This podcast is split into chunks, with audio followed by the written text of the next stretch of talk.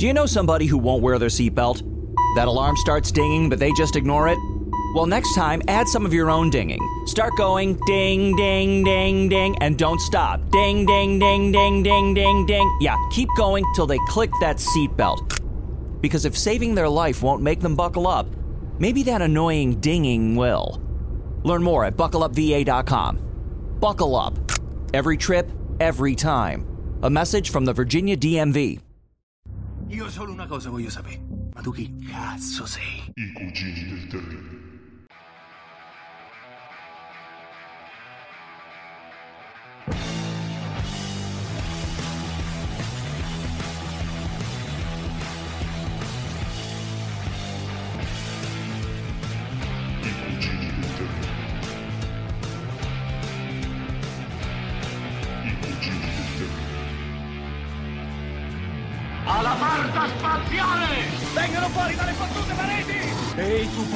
Levale le mani di dosso! Wow, Atari! Io ti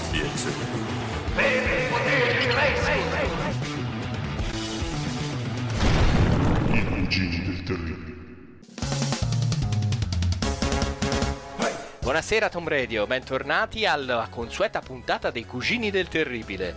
Questa sera ritorniamo nel nostro campo di elezione, ovvero i videogiochi, perché io e il mio cugino Emiliano proveniamo proprio da quell'habitat lì. Sì, sì, siamo proprio dei pesci nel nostro acquario personale. Cioè, i videogiochi ci foraggiano con le, mi- le bricioline di pane. No, e le noi- cartucce, ce ci tirano le cartucce sì, nell'acquario. Le, le bricioline di cartucce noi ce ne cibiamo e, e- e ingrassiamo Ingra- questo acquario. Sì, sì, in questa melma primordiale noi vi daremo omaggio di questa puntata che anche lei appartiene a quell'antico ciclo di quando eravamo un podcast. Sì, questo ciclo che proviene dalla nostra DeLorean personale, il flusso canalizzatore ce le spara dal passato, noi le riorganizziamo e ve le presentiamo e ve le diamo in pasto, certi che ne gioverete. Sì, perché Atom Radio è come la Marvel. Allora siamo c'è la fase 1, la fase 2. Ecco, questa è la fase di quando eravamo un podcast. Siamo quindi a parlare nuovamente di videogiochi, nella fattispecie cogliamo l'occasione per farlo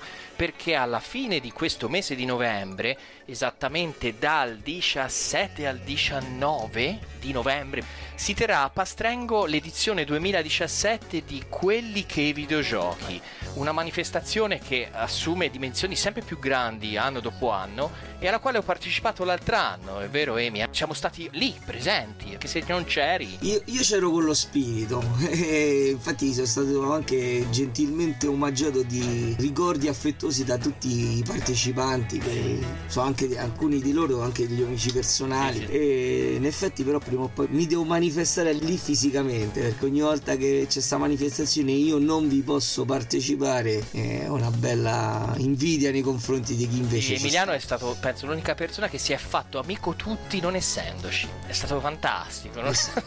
Poi quando ascolterete la puntata relativa a quell'evento dell'anno scorso capirete tutto. Per il momento noi adesso vi riportiamo al futuro questa puntata dedicata alla Golden Age dei videogiochi per illustrarvi questo brillantissimo periodo degli cabinati arcade e delle sale giochi di quando ci sfondavamo per bene e ospite è Marco Marabelli di Retro Gaming History e quindi a questo punto lanciala te Emiliano. Via! Dai! Dovrà funzionare! Il prossimo sabato sera ti rimanderò indietro nel futuro!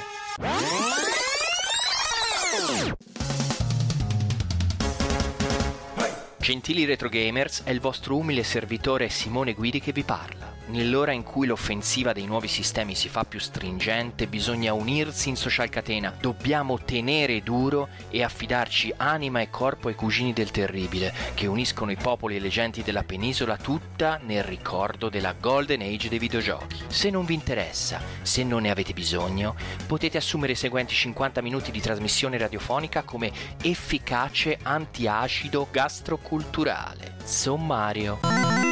Cosa si intende per Golden Age dei videogiochi? Esperienze in sala giochi negli anni Ottanta. Cosa rimane della Golden Age dei videogiochi?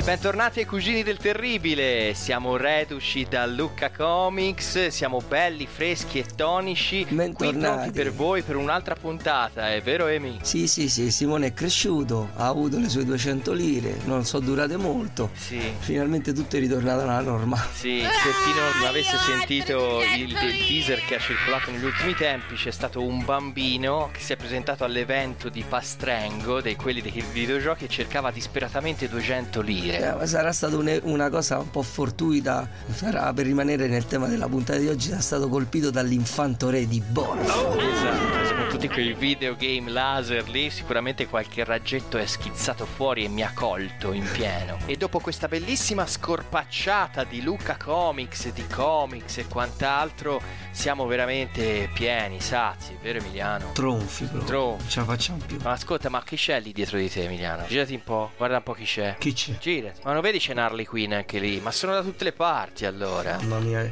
guarda. Falla uscire. Sì, falla sì, sì, sì, guarda, l'altro giorno ho dato un calcio a una pietra, sono usciti fuori 20 Harley Quinn, ce la faccio più. Eh, ma la faccio anch'io, anch'io, guarda, non ne posso più. più. Cioè, pure mia moglie si è vestita da Harley Quinn. Pure lei. Pure Io lei. guarda, ho visto il postino oggi era vestito da Harley Quinn, ti giuro, eh. consegnava la roba vestito così, con la mazza. Vabbè. Via. Andiamo avanti con i nostri videogiochi che sono più interessanti a questo punto. Questa puntata è a tematica videogiochi interamente. Dopo la scorpacciata di fumetti del mese scorso, passiamo ai videogiochi e ci allacciamo a un evento che verrà celebrato il 18, il 19 e il 20 novembre a Pastrengo, in provincia di Verona, presso l'auditorium comunale. Eh, si chiama Quelli che i videogiochi ed è un evento organizzato da fondamentalmente amatori anche, o anche un pochino di più di questi personaggi, vero Emi? C'è proprio gente di Ci caratura. sta, diciamo che nell'ambito degli appassionati di eh, videogiochi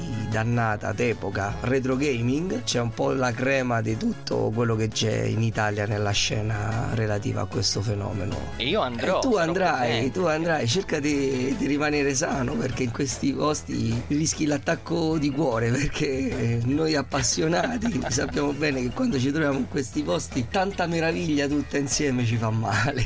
Anzi ci fa troppo bene, ci fa troppo bene forse, forse, ci fa Forse troppo sì, bene. Forse sì. Comunque noi allacciandoci a questo evento eh, vogliamo appunto parlare di quel bellissimo periodo d'oro dei videogiochi I videogiochi quelli belli, quelli veri e soprattutto in ambito giochi da bar. cabinati, eh, cabinati, cassoni quelli belli grossi che ci infilavi le 200 lire e andavi finché la speranza ti faceva cavalcare la tua partita. Quelli che ti, fo- che ti fondevano la paghetta in 5 minuti. Dovremo anche disquisire della durata di questo periodo, della caratura di questo periodo.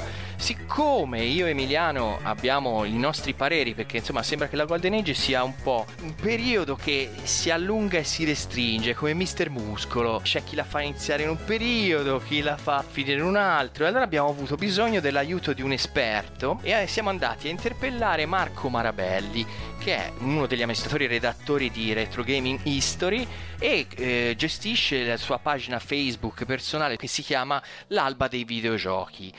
Ciao Marco, che bello averti qui. Ciao ragazzi, ciao. No, intanto mi stavo, mi stavo sbellicando un attimino da quello che stavi dicendo tu.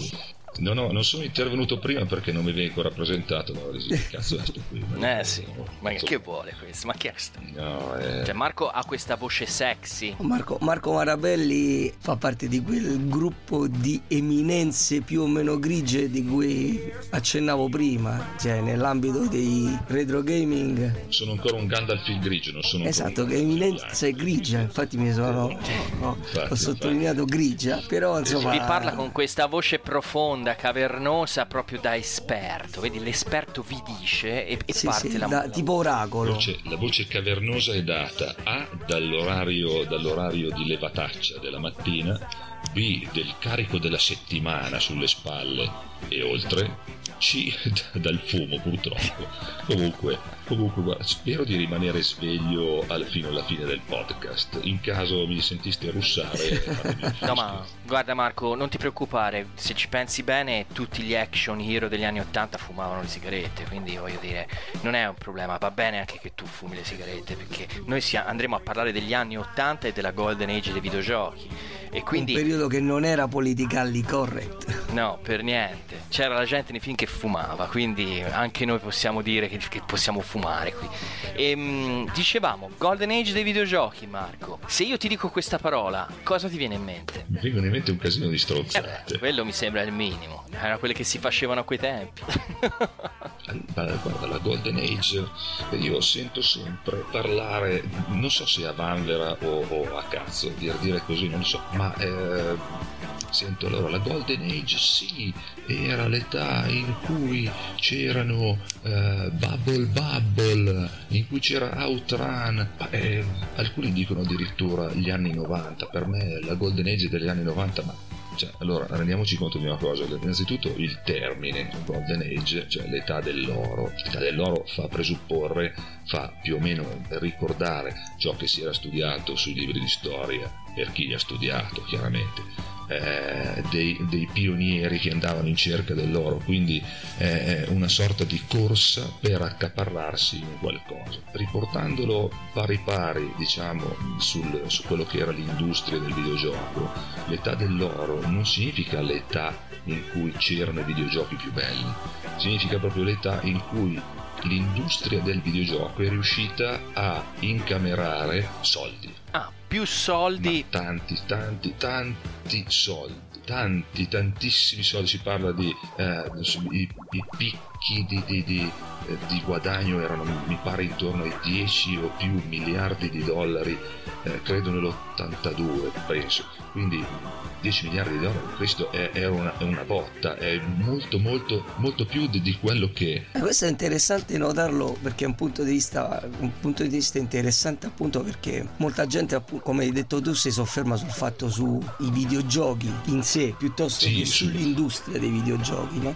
È interessante notare il fatto dei maggiori guadagni perché se pensiamo che comunque nel, nel corso della storia dei videogiochi da bar, appunto parliamo di quelli, e il costo Sì. di una partita è, è rimasto stabile molti anni durante il tempo. Molti anni. Molti anni il classico quarter sì, esatto, però i- lo, lo sviluppo di un gioco nei primi anni era molto inferiore alle mega produzioni che poi vennero fatte successivamente, quindi i margini di guadagno erano molto molto più ampi. molto più alte, ma certo, Sì, sì, certo. sì, sì.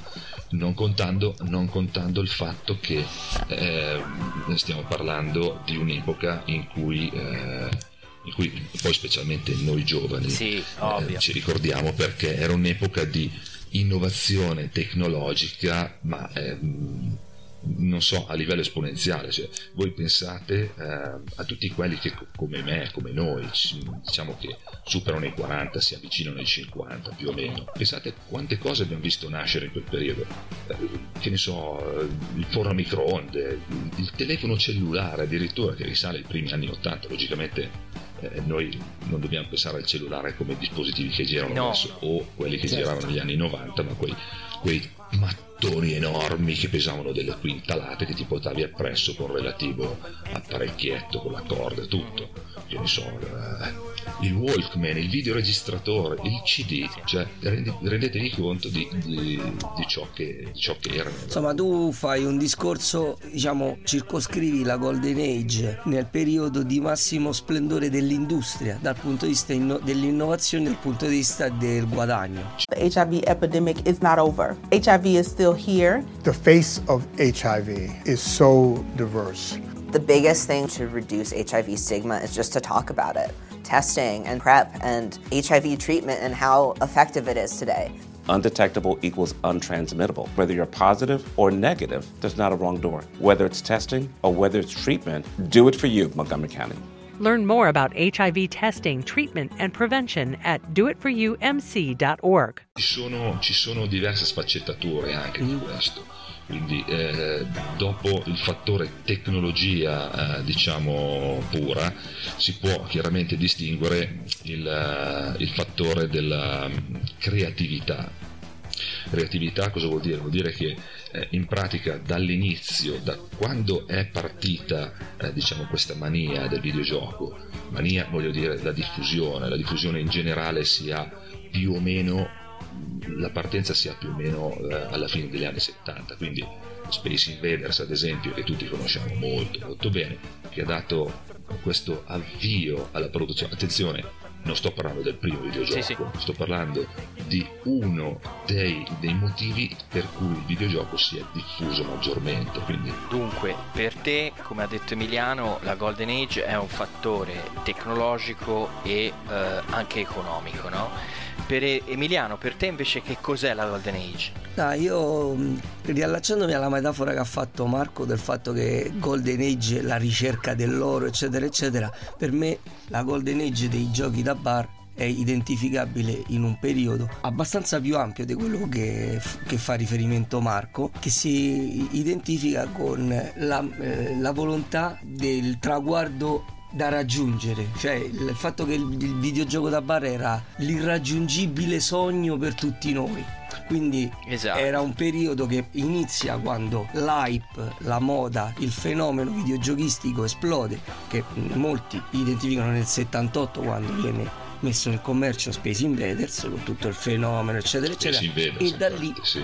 il videogioco da bar stabilisce un primato tecnologico, creativo e di appeal verso il pubblico che rimarrà ineguagliato secondo me fino al 1990 quando viene introdotto il Neo Geo che è il punto di volta in cui l'intrattenimento casalingo e l'intrattenimento da sala prima coincidono e poi a un certo punto addirittura eh, l'intrattenimento dom- eh, videoludico domestico prende il largo. Quindi secondo me la, la Golden Age è dal 78 al 90. Ovviamente in questo ambito ci sono periodi più o meno intensi, più o- eh, sia dal punto di vista del riscontro del pubblico, dal punto di vista degli introiti, le crisi che ci sono state, assolutamente. Però è indubbio che le sale giochi sono il tempio del videogioco nell'arco di questi 12 anni, dal 78 al 90. E quindi posso mettere questi due punti inizio, l'alfa e l'omega per me sono Space Invaders e il Neo Geo. Secondo la mia opinione personalissima, ovviamente, sono parzialmente con te per quanto riguarda la data d'inizio, perché concordo con l'inizio nel 1978 con l'arrivo di Quello penso che, su quello penso che ci siano pochi dubbi da tutti. Io poi essendo uno, un omino molto più pop di voi e sinceramente anche più leggero sotto certi punti di vista, ho percepito questa cosa eh, appunto dal, dal- dal punto di vista della cultura popolare. Cioè per me la Golden Age è tutto quel periodo in cui le persone, il- diciamo il popolino, fino all'ultimo de- de- dei cittadini del mondo è riuscito a identificare i videogiochi in quanto tali, nel senso è, è riuscito a, a uscire di casa e, e finalmente trovarli anche in pizzeria e, e tro- accendere la televisione e trovarli nel telefilm, accendere la radio e trovarli come soggetto di una canzone, andare al cinema e trovarli come soggetto di un È film. vero Simone, però, se tu, però questo forse è un discorso come la vedo io, eh. ovviamente qui stiamo parlando di, di pensieri personali, eccetera, eccetera. Quello che dici tu, secondo me, è valido a 360 gradi per il videogioco, non specificamente per i videogiochi da bar, nel senso che nei film che, che ci piacciono tanto, degli anni 80, l'icona videogio- del videogioco era sicuramente il cabinato da bar, però c'erano tante altre testimonianze di videogiochi da casa che permeano eh, l'industria cinematografica. Vedi i famosi Daryl, eh, War Games, eh, Clock and Dagger che è una produzione di serie Z però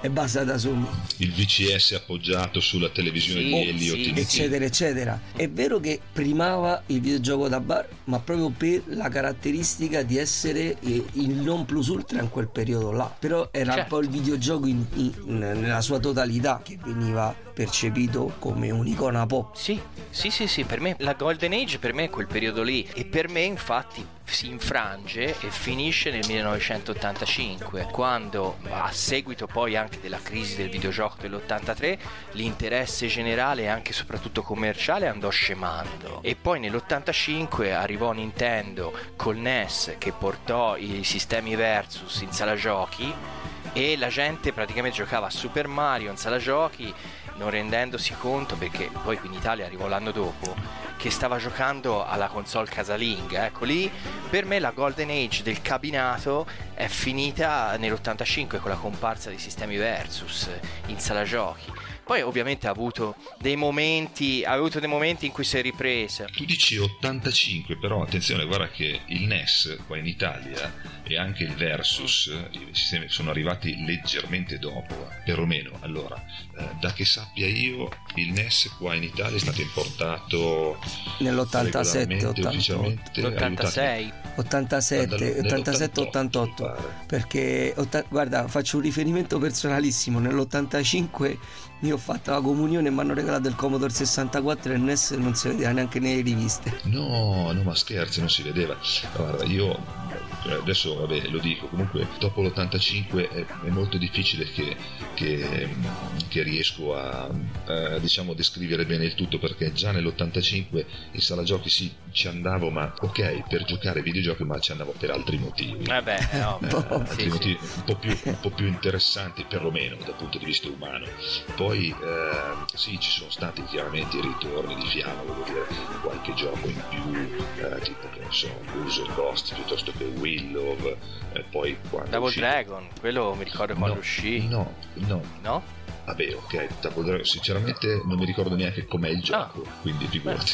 Perché quando, quando uscì in no, sala era un, un, giochino di botte che cavalcava. Giochi di menare. I giochi di menare. I giochi di menare, era un gioco di menare. Ecco, il mio discorso sulla Golden Age era molto più articolato. Comunque, ehm, andava sicuramente a includere entrambe le cose che avete detto. Perché se la Golden Age per tutti, per tutti intendo uh, uh, gli esperti, è finita nell'83 perché nell'83 c'è stata la crisi, quindi questo uh, cambio di testimone tra il gioco arcade e il gioco da casa che per un certo periodo hanno contribuito entrambi a a, incamerare, a fare introiti, quindi a guadagnare, quindi si parla ancora di soldi. Dopodiché ehm, il mercato arcade è andato molto giù in ragione dei, eh, specialmente degli home computers, sì. quindi eh, i, i, ragazzi, io parlo ragazzi, faccio una, un putpurri dei ragazzi, però rendetevi conto che i ragazzi americani, lo sottolineo in quel periodo, erano assolutamente molto molto esigenti.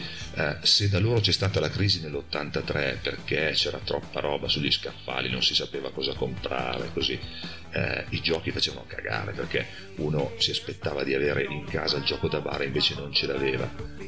Eh, se là era così nell'83, qui da noi in Italia nell'83 si pensava solo ed unicamente a comprare e giocare noi la crisi l'abbiamo vista di striscio, non ce la siamo. La crisi del mercato americano l'abbiamo letta, ma non l'abbiamo vissuta, anche perché noi sì, abbiamo vissuto sì, sì, un, un, diciamo, un, passaggio dal, dal settore console che era monopolizzava praticamente i videogiochi da casa a quello dei, dei, computer in maniera quasi indolore. Ci ha preso proprio di rimbalzo. Cioè noi la, la, crisi veramente l'effetto della crisi più immediato è stata la chiusura di Atari in Italia la scomparsa del, dell'Intellivision e cose di questo genere.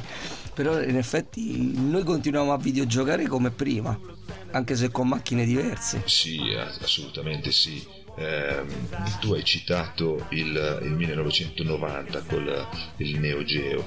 Io ti dico, ehm, dal punto di vista storico, quindi ah, non più dal punto di vista monetario, io potrei tranquillamente dirti distinguo fondamentalmente eh, 3-4 ere che sono state diciamo segnate ma in maniera molto netta da altrettanti prodotti, da altrettanti videogiochi quindi se eh, nel 72 mi pare c'è stato Pong quindi Bushner che introduce Pong che eh, ruba l'idea a Bear e introduce Pong nel mercato del, del, dell'arcade quindi il coin operated. Eh, nel 78 c'è stato Space Invaders che ha segnato l'inizio diciamo della diffusione del, del cabinato vero e proprio. Poi c'è stato nell'80 81, 82, 81 mi pare, Donkey Kong che ha segnato un'altra, un'altra divisione netta perché prima di, un altro passo. prima di lui così non ce n'erano. Uh, e dopo di lui chiaramente a, a, che ha fatto scuola molti hanno imparato cos'era il gioco di piattaforma cosa, dire, cosa voleva dire avere un protagonista ma era proprio quello che, a cui io mi riferivo quando facevo riferimento al discorso Infatti, che secondo me eh, la golden age dei videogiochi da bar finisce nel 90 perché comunque tra alti e bassi mh, tra le crisi che ha subito a parte che il mercato arcade nonostante la crisi dell'83 che colpisce soprattutto botta. il mercato da casa il mercato botta. arcade tiene botta e tiene botta proprio per la sua per il Certo, suo essere un certo. punto di riferimento nell'intrattenimento digitale e, e il discorso è che fino appunto fino al- all'arrivo del Neo Geo qualsiasi cosa esce in sala giochi è comunque un traino perché è vero che ci possono essere degli diciamo riassestamenti di equilibri soprattutto con l'introduzione del NES sul mercato possono cambiare un po' i rapporti di forza tra, le- tra i vari tipi di videogioco. Però è pure vero che comunque il videogiocatore, il cliente, colui che compra dai soldi, cerca anche nel prodotto da casa l'esperienza arcade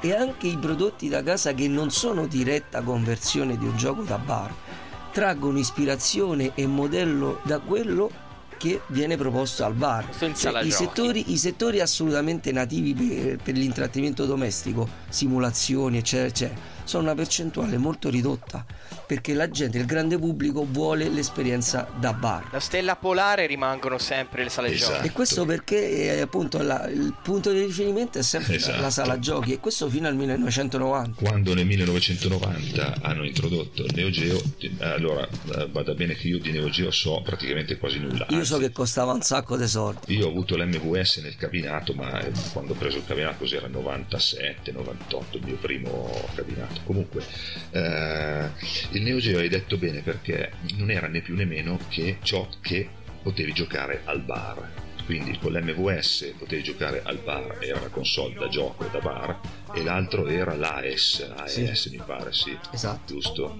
quello che con i cartuccioni da casa. Tu hai detto giusto, la gente si aspettava di giocare a casa ciò che giocava al bar.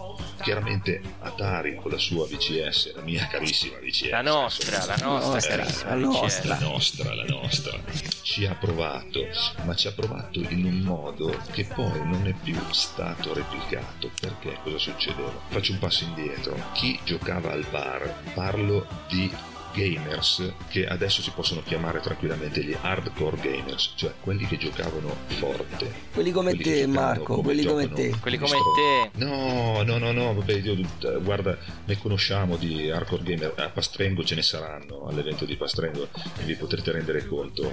eh, Poi ti dico, Emiliano, eh, poi ti forte, molto probabilmente, molto probabilmente, Bene, bene. ecco, quelli che giocavano forte, vi dico subito che non hanno comprato l'Atari DCS, non hanno comprato il Television e non hanno comprato nemmeno il ColecoVision perché loro giocavano al bar e vedendo i giochi di casa non è che rimanevano schifati, ah sì è un bel giochino, sì è una bella trasposizione, però io gioco al bar perché io conosco le meccaniche di gioco, conosco Certo, i pattern, è una- è un'altra conosco co- è un'altra tutto di quel gioco lì e voglio quel gioco lì e basta.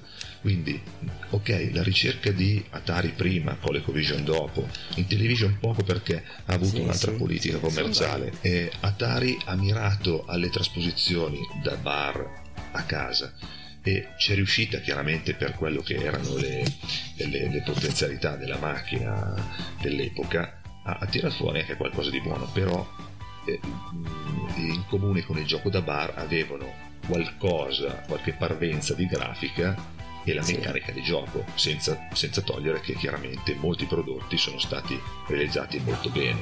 Erano Ci sono delle versioni, e qui apriamo una piccolissima parentesi, cioè versioni mh, dei giochi da bar sul VCS che sono eh, assolutamente incredibili, eh? cioè, solo citare track and field. Veramente, veramente. Eh, ma guarda, a parte gli, i giochi che hanno fatto an- recentemente come lo Scramble, non so se l'avete visto lo Scramble. Sì, ma quelli sono homebrew recenti. È una cosa ad- adesso la, lasciamo perdere, però parlando di, di- di prodotti del tempo, tempi, eh, ehm, c'era No, tempo, cose chiaro, comunque eccezionali. Adesso ci sono, ci sono delle, delle piattaforme di sviluppo adesso che al tempo se le sognavano. Prima c'erano le, le, le EPROM, tu dovevi programmare, eh, provare sulla console vera.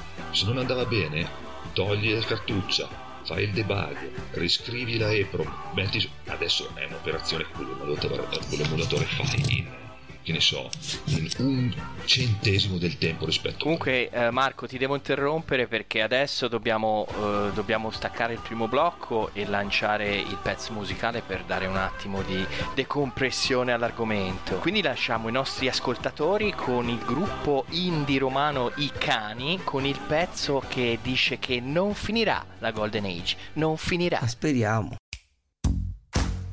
Riportiamo le filosofie in cantina con le religioni e la PlayStation 2.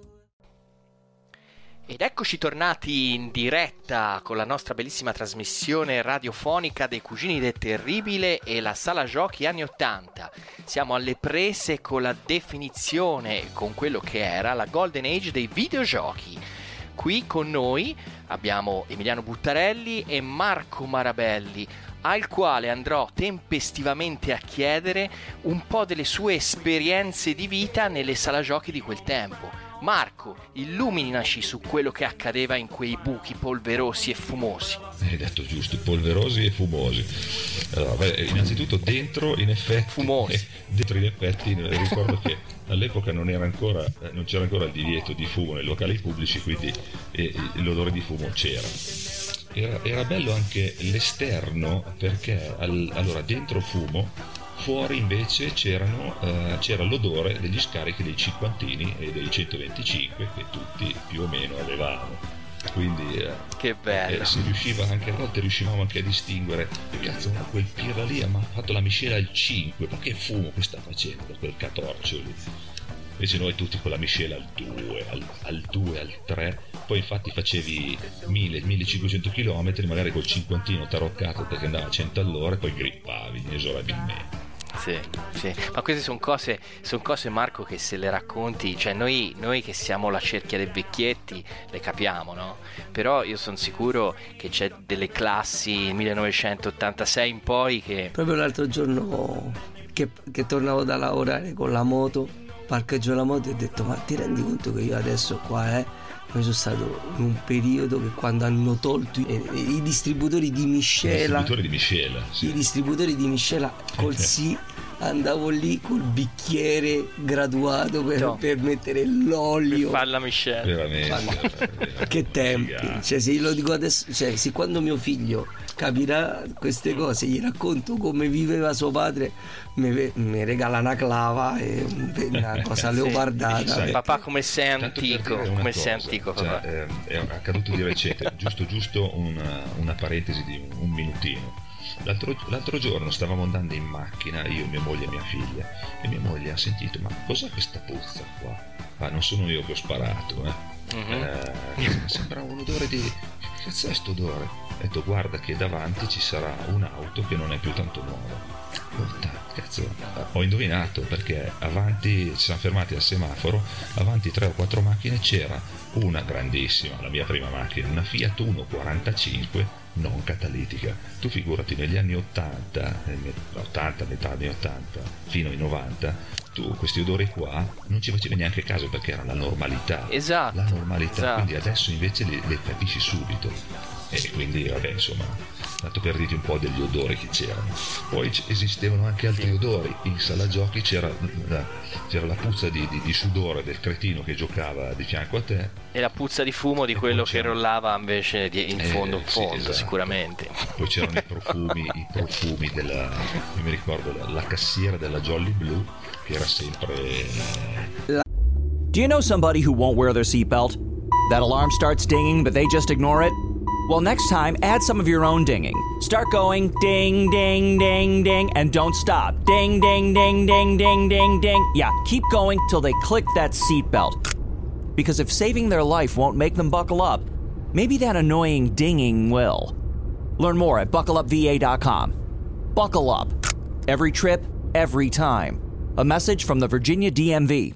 La mitica Jolly Blue. Dai, dai Marco, di, di ai nostri ascoltatori cos'era la Jolly Blue, per favore, perché questa La merita. Jolly Blue, eh, diversamente da come l'hanno fatto intendere nel film eh, che hanno fatto, non ricordo più che, che anno, con Max Pezzali, il tizio degli 883, che è di Pavia anche lui come me, eh, non era un bar, era proprio una sala giochi come dice Max Pezzali stesso nel, nell'omonimo brano eh, contenuto nel CD di Hanno ucciso l'uomo ragno, Jolly Blue infatti, era una sala giochi che sì, dall'esterno non è che sembrava un granché, però dentro c'erano due, due locali, due sale eh, ed era abbastanza molto molto ben fornita di, di giochi. Mm, diciamo che era posta in un, in un, posto molto strategico perché era eh, vicino alla stazione del vicino alla stazione ferroviaria di Pavia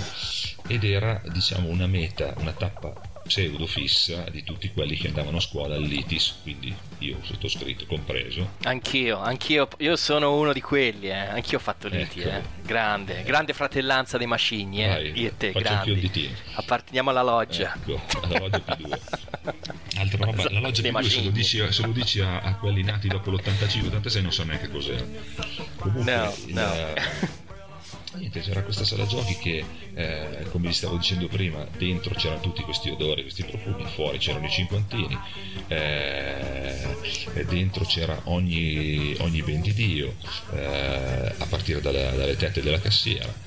Poi molti, molti cabinati, eh, ce n'erano alcuni originali, alcuni chiaramente, eh, la maggior parte chiaramente erano del protoscheda con con una, diciamo, una, una livrea abbastanza stereotipata. Il noleggiatore era un certo Arini di Milano che ho conosciuto, è un ragazzotto affamato di tecnologia anche lui, certo una decina d'anni in più, però a quell'epoca non è che si sentiva molto quando si parlava di queste cose, quindi eh, se si trattava di, di, di, di, parlare di videogiochi, cazzo, lui subito ah, ci intortava anche a volte, quindi eh, e sui, sui laserdisc e sulle, sul manubrio di Paperboy, sulla trackball di Marvel Madness, insomma eh, addirittura eh, una volta leggendo la recensione di eh, Hyper Olympic su videogiochi numero 15 fatta dal grande Iur Maurizio Miccoli che domani verrà a trovarmi abbiamo pensato, abbiamo pensato una cosa leggendo la recensione abbiamo scoperto che nelle gare di corsa se i due eh, player 1 e player 2 arrivavano in contemporanea quindi con lo stesso tempo al traguardo eh, il gioco elargiva un easter egg eh, che poi non era niente altro che il l'omino di Tutankhamon che elargiva mille, mille sì. punti mille punti ad ogni giocatore È vero. allora noi cosa abbiamo fatto? abbiamo chiesto sia ad Aristide Aris che era il gestore della sala giochi sia ad Arini se potevamo fare una piccola modifica Arini ha detto cazzo facciamola subito abbiamo unito i, micro, i, i Faston collegati ai micro, ai, alle lamelle del, del joystick EDR chiaramente del player 2 al player 1 cosa facevi? facevi un doppio da solo infilavi due credit facevi un doppio da solo e Ma ti facevi la follia le proprio. corse arriva, Questi- ma arrivavi, questi- arrivavi con il Te- Voi siete unici, ragazzi. cioè, tanto per dirti Ti rendi conto? Hanno collegato in parallelo i joystick.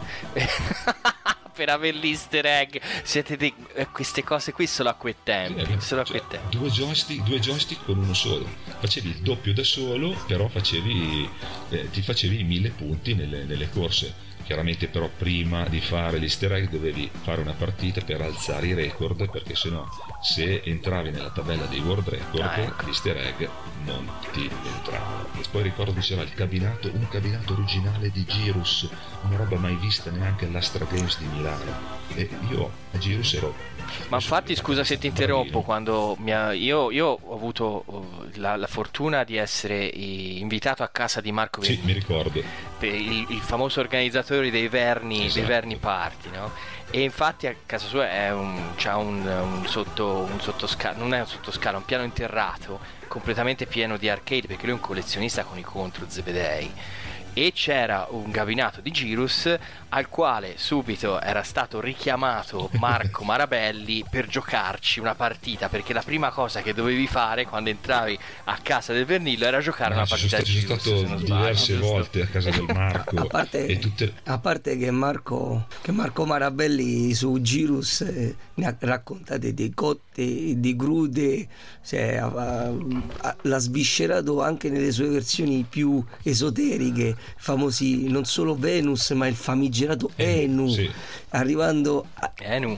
e il famigerato Enu, e arrivando addirittura a, a sbugiardare con i fatti la credenza popolare che voleva che la colonna sonora di Girus era ispirata alla, alla toccata e fuga TV565 sì. qua- quando in effetti eh, riprende il tema di un gruppo musicale che adesso mi sfugge il nome Sì, anche a me mi sfugge. Com'era? Gli, gli Sky. Che, Gli che Sky, si, a loro volta si rifacevano a- al pezzo di musica classica a tutto il mondo eh, pensava che fossero che, che i programmatori Konami andassero a pescare Bach invece no. E addirittura il, clo- il cloning il cloning della musica è molto più molto più eh, fedele rispetto a, a se fosse stato direttamente a quella di Bach perché il pezzo è praticamente identico. Questa cosa qua me l'ha fatto notare un mio vecchio compagno di classe che aveva un fratello che è più grande di noi che ascoltava prettamente musica eh, rock progressivo, quindi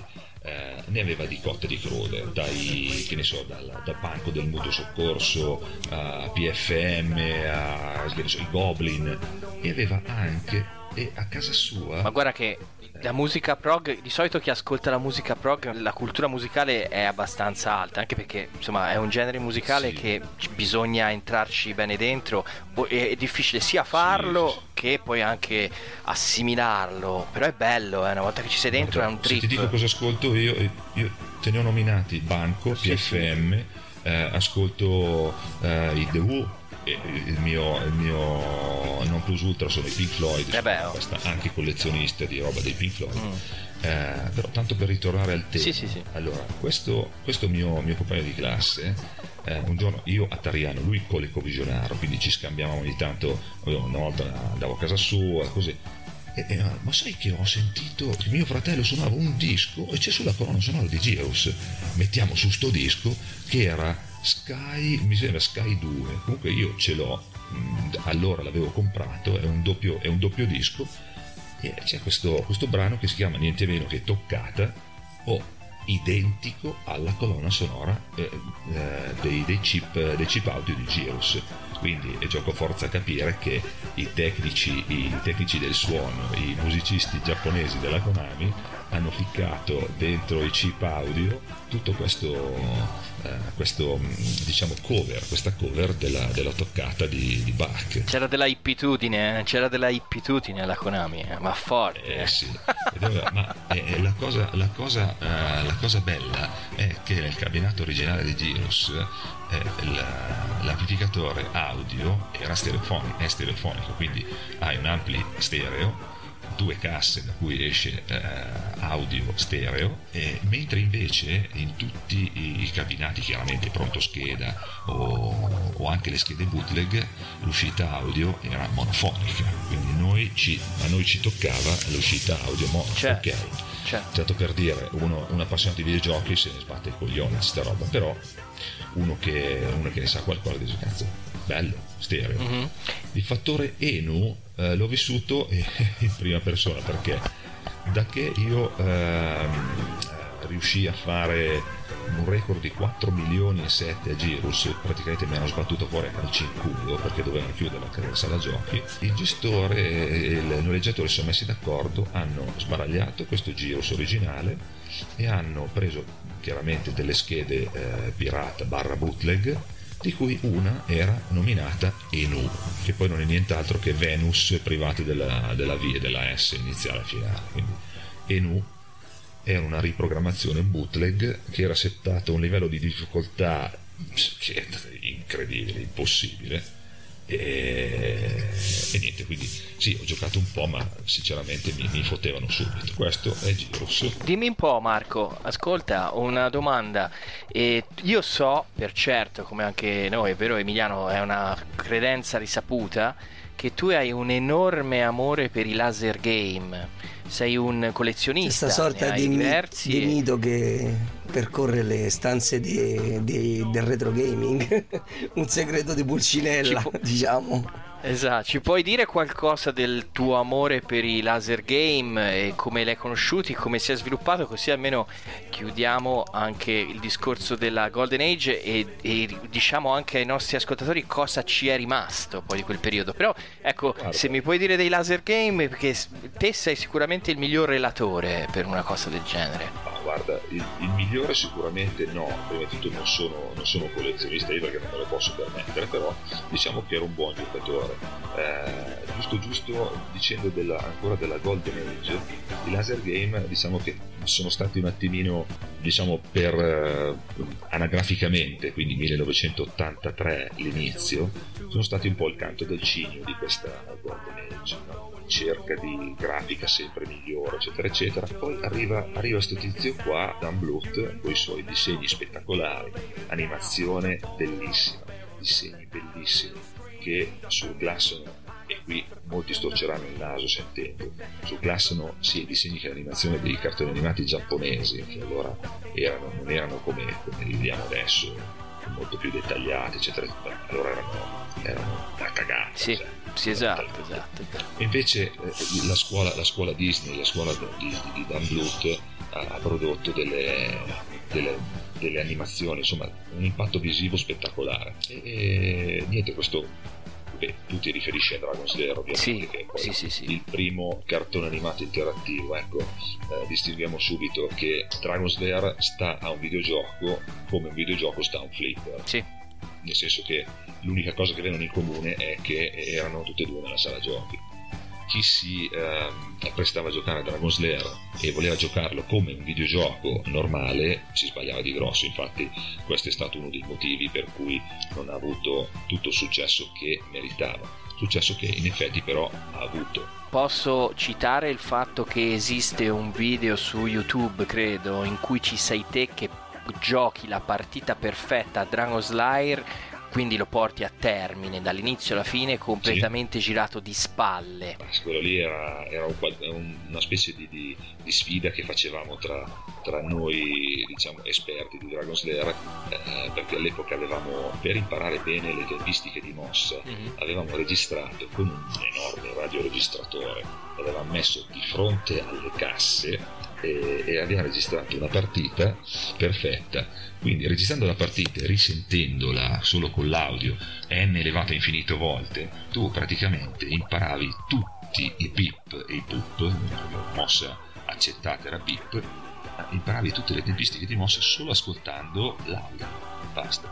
Cioè in pratica queste sfide noi le facevamo per dire vabbè eh, siamo già capaci di finirlo guardandolo proviamo a finirlo non guardando o perlomeno guardando solamente eh, gli inizi degli schermi per capire perché ci sono gli schermi speculari eh, il Dragon's Lair quindi la prima mossa a sinistra oppure a destra e c'erano dei particolari per, per capire da, da dove, da dove fare, dove fare la prima mossa. Te Emiliano, Di- Emi, te che cosa ne pensi di questi laser, laser games? Il laser game sinceramente bisogna, come ha giustamente detto Marco, bisogna approcciare, approcciare i laser game con, diciamo, con una mente settata in maniera diversa rispetto a un normale videogioco. Perché e- e c'è stato credo anche un problema di marketing che li vendevano come il futuro dei videogiochi a 360 gradi. E per, limitazione, Sì, per sì, sì, limitazioni anche. tecniche questo non poteva essere eh, diciamo che eh, l'innovazione che, che hanno apportato i laser gamer poi l'abbiamo vista nei giochi in CD-ROM. Successivamente per quanto riguarda le scene interattive intermezzi filmati e roba varia cose che non apportavano realmente nulla al videogioco. Quando questo era alla base essenziale e totale del gameplay si, se ne vedevano i limiti ma la cosa era sicuramente interessante e rappresentava un salto eh, tecnico e innovativo molto importante, però io credo che c'è stato un problema di come eh, gli addetti del settore, la stampa, il marketing eh, eh, hanno venduto al grande pubblico l'idea dei laser games e la gente si è sentita un po' presa per i fondelli. Presa in Sì, giro, ecco, si, aspettava, si aspettava di poter veramente giocare un cartone animato, questa cosa non, non è successa. Anche se poi bisogna dire che gli esempi di giochi laser più interattivi, più coinvolgenti, sono quelli forse meno spettacolari dal punto di vista tecnico, perché mi ricordo che ne so, Astron Belt, Firefox, questi giochi che erano un gioco tradizionale che si svolgeva su uno sfondo eh, di immagini cinematografiche eh, riprodotte dal videodisco. Questo in effetti era comunque diciamo, un salto qualitativo interessante, però alla fin fine la dinamica del gioco era quella di un qualunque gioco digitale normale. Quindi appunto aspett- credo che le aspettative che la gente si era fatta eh, siano state deluse, ma perché state- è stato venduto un po' di fumo rispetto a quello che era, ma non perché il prodotto fosse scadente, ma non era proprio quello che ti, avre- che ti stavano vendendo. E ragazzi, andando a concludere il nostro blocco, eh, io vi lancio la domanda definitiva a tutti e due, a Marabelli e Buttarelli, sentite questa assonanza di cognomi tra l'altro. Cosa vi ha lasciato? Il Mara, il Mara e il Butta. Il mare e il Sì. butta. Il butta a mare. Cosa il vi ha butta mare. lasciato, ragazzi? Il buttamara. Cosa vi ha lasciato questa Golden Age? Cosa ci ha lasciato questa Golden Age, ragazzi, alla fine? Niente, sincer- sinceramente eh, la, la Golden Age eh, in generale eh, ci ha lasciato, ci ha lasciato eh, il mame, il Daphne, i giochi, i ricordi, eh, i profumi, quelli che, quelli che riusciamo a ricordare. Che ti devo dire, a volte ricordi, ricordi questo con nostalgia, a volte magari associ dei ricordi un po' più articolati e la nostalgia diventa malinconia. Per quanto riguarda il fattore prettamente ludico, io dico che come la Golden Age, come i giochi della Golden Age, non ce ne sono, non ce ne saranno più. Come quei tempi nessuno mai. Cioè andare, inserire il gettone, giocare. Diversamente da, che ne so, se ti siedi sulla Is inflation taking a bite out of your grocery budget? Andrews Federal Credit Union is here to help. Introducing our Inflation Buster Share Certificate with 5% APY for seven months, now through December 2nd. Bring your money to Andrews Federal Credit Union today. The Inflation Buster account must be open with new money. Andrews Federal Credit Union membership is not just for the military, we also serve the community. Visit andrewsfcu.org. Federally insured by NCUA. Membership eligibility required. APY equals annual percentage yield. Must have a $1,000 minimum balance to earn advertised APY. sedia, metti dentro la cassettina, fai play sul fai shift and stop, play, vai al bar, ti fumi una sigaretta, bevi un caffè, torni a casa, caghi e poi torni e il gioco l'ha caricato? No. Cazzo, c'è l'azimut sballato, allora aspetta, regoli l'azimut, torni fuori, fumi un'altra sigaretta. Quello sì, ma era è anche la lentezza dei tempi. Quindi, quindi questa Golden Age a te ha ha lasciato un sacco di bei ricordi e, il- e appunto la consapevolezza che quello che verrà e quello che è stato fatto poi non ha, non ha mai eguagliato quegli standard in pratica. Ma sai, è cambiato talmente tanto il mondo del videogioco che eh, se prima andavi, inserivi il gettone e giocavi subito, adesso non è che non ti diverte, anzi per l'amor del cielo ci sono dei giochi che sono assolutamente spettacolari. Eh, adesso non è, non è più lasciato, non è lasciato più niente all'immaginazione, ce l'hai tutto lì davanti, una grafica quasi reale. Non dico da laserdisc perché quelli erano, erano filmati, incisi, però eh, questa se non altro è interattiva oddio con tutti gli intermezzi filmati che ci sono adesso nei giochi io credo che eh, uno giochi magari per la metà del tempo e l'altra metà la passi guardando i filmati eh, di intermezzo o cose così. Per il resto giocabilità pura quando uno cerca la giocabil- giocabilità pura va a riprendersi un gioco degli anni 80 E te, Emi, cosa Ma dici? Io penso che sinceramente la vedo in termini meno nostalgici, nel senso che secondo me, eh, rifacendomi anche a qualcosa che accennavi tu all'inizio della trasmissione, eh, la Golden Age ci ha lasciato un grandissimo lascito, ovvero una società in cui il videogioco ormai forma parte integrante del nostro stile di vita, perché il successo del del videogioco, soprattutto arcade, inteso come traino di, di, tutta l'industria e il mercato videogiochistico, è stato talmente penetrante in quel periodo, in quel decennio eh, più o meno eh, a cui facciamo riferimento, che ormai ha permeato completamente la nostra società e il videogioco ormai è entrato a far parte delle nostre vite in maniera più o meno soffusa o evidente, però c'è e non se ne può più fare a meno perché non solo il videogioco come tale, e ormai è un genere di intrattenimento assolutamente sdoganato perché nessuno più si permette di dire che chi gioca ai videogiochi è uno sfigato, non fosse altro perché si parla di un'industria da miliardi di dollari. E quindi dare lo sfigato a chi eh, eh, gioca a un videogioco e sarebbe dare lo sfigato a chi va al cinema o a sentire un concerto, è la stessa cosa. Oggi come oggi. E questo dipende dal grandissimo successo e traino sociale e di costume che, che di, deriva direttamente dalla Golden Age. E in più ormai anche se non direttamente nel videogioco tutte le produzioni artistiche sono strettamente eh, collegate a un certo modo di produzione, vi, film d'azione che riprendono direttamente certi, certi stili visivi eh, dei videogiochi, certi eh, ritmi, eccetera, eccetera. Quindi questo io credo che sia derivante da un periodo in cui, come facevi notare tu Simone, eh, il videogioco era messo come protagonista del costume de- di un tempo. Oh, Emi, ti interrompo, ti interrompo un secondo. Ti ricordi che negli anni 80 avevamo i film girati come 80-90 avevamo i film girati come videoclip? Adesso abbiamo i film girati come videogiochi. Esatto, esatto. Chiusa, chiusa parentesi. Sì, sì, sì, ma era quello il discorso. Cioè, e, e il videogioco eh, era messo come comprimario quei, a quei tempi, come comprimario sociale, diciamo, nel senso di rappresentare la società di quel momento e, e, non è più uscito e quindi ormai è diventato parte integrante del nostro costume e ce lo ritroviamo come un compagno di, d'avventure dovunque andiamo e questo credo che sia un grande merito di quel periodo. Diciamo che alla per stasera possiamo dire di aver detto tutto ragazzi. Assolutamente. Eh, la puntata la possiamo anche concludere qui. E I cugini del terribile ringraziano terribilmente, visto che siamo cugini del terribile, ti ringraziamo terribilmente Marco Marabelli per essere intervenuto qua con noi.